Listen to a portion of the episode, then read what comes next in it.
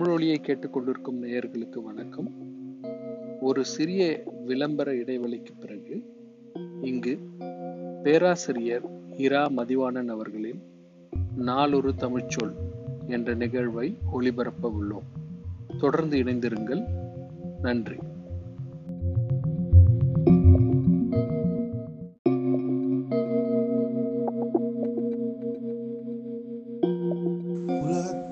அன்பர்களுக்கு வணக்கம்.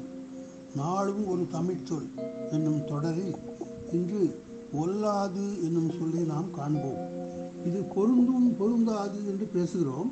ஆனால் 2000 ஆண்டுகளுக்கு முன்பு நம் சங்ககால தமிழர்கள் ஒல்லாது என்றுதான் பேசுவார்கள். பொருந்தாது என்பதை ஒல்லேன் அல்லேன் ஒல்லுவன். ஒல்லேன் அல்லேன் என்றால் நான் ஒப்புக்கொள்ளாதவன் அல்ல. இந்த ஒல்லாது என்று சொல் கர்நாடக மாநிலே இன்றும் நான் ஒல்லே என்றால் நான் ஒப்புக்கொள்ள மாட்டேன் என்று பொருள்.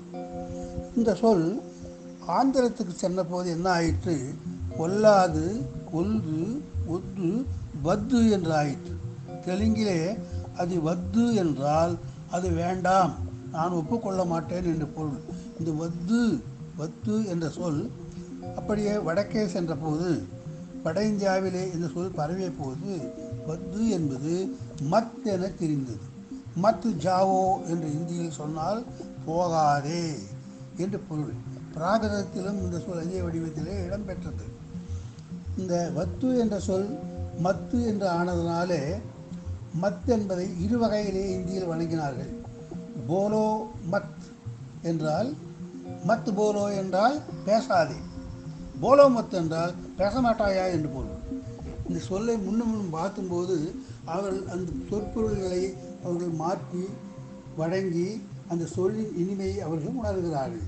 இந்த மத்து என்ற சொல் வட இந்திய மொழிகள் அத்தனையிலும் இருக்கிறது, ஆனால் வடமொழியில் இல்லை. என்ன காரணம்? வடமொழியிலே மாய் என்ற சொல்தான் வேண்டாம், ஒல்லாது, வேண்டாம் என்பதை மாய் என்ற சொல்தான் வடமொழியிலே குறிக்கிறது. ஏன் வடமொழியிலே மா வரவில்லை? இந்த ஒல்லாது, ஒத்து என்ற சொல் தென்பாண்டி நாட்டிலிருந்து காஷ்மீரம் வரையிலே, அஸ்ஸாம் வரையிலே, வட இந்தியா முழுதும் பேசிய தமிழிலே இது எனக்கு வேண்டாம் என்ற பொருளே ஒல்லாது மத்து என்று பொதுமக்களிடம் வழங்கிவிட்டது. ஆனால் வடமொழியிலே மா என்றால் வேண்டாம் என்று பொருள். அது யாரிடமிருந்து வந்தது என்று கேட்டால், அப்பொழுது ஆரியர்கள், வேள்வி செய்பவர்கள், அரசனோடும் பெரிய பணக்கார வணிகரோடு மட்டும்தான் பழகுவார்கள், மற்றவர்களோடு பழக மாட்டார்கள். இப்பொழுது கூட வடநாட்டிலே வணிகம் செய்துவிட்டு தமிழ்நாட்டுக்கு வந்த வணிகர்கள் பலரை நாம் காணலாம். அவர்கள் வேண்டாம் வேணாம் என்பதை எனக்கு மானா என்பார்கள். வேணா என்பது மானா என்றாகும்.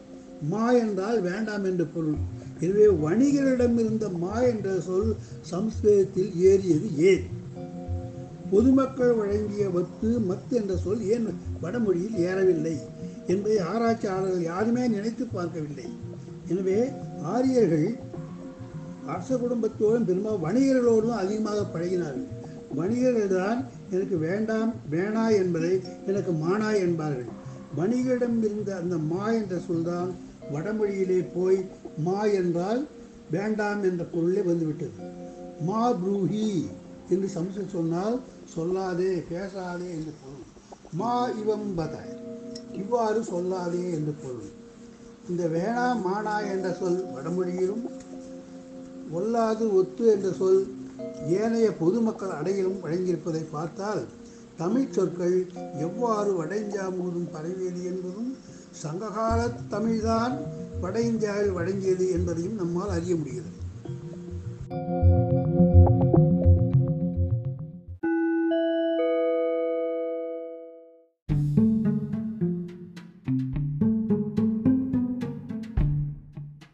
தமிழ் மற்றும் அதன் வாழ்வியல், அறிவியல், உணவு, மருந்து, இசை, இலக்கணம், அறம், அறிவு என நெடுந்துயர்ந்த பண்பாட்டினை உங்களிடம் ஒலி அலையாய், அலை ஒளியாய் ஒலிக்கும் இந்த தமிழ் ஒலியை கேட்டும், விரும்பியும், பகிர்ந்தும், இணைந்தும் மகிழுங்கள்.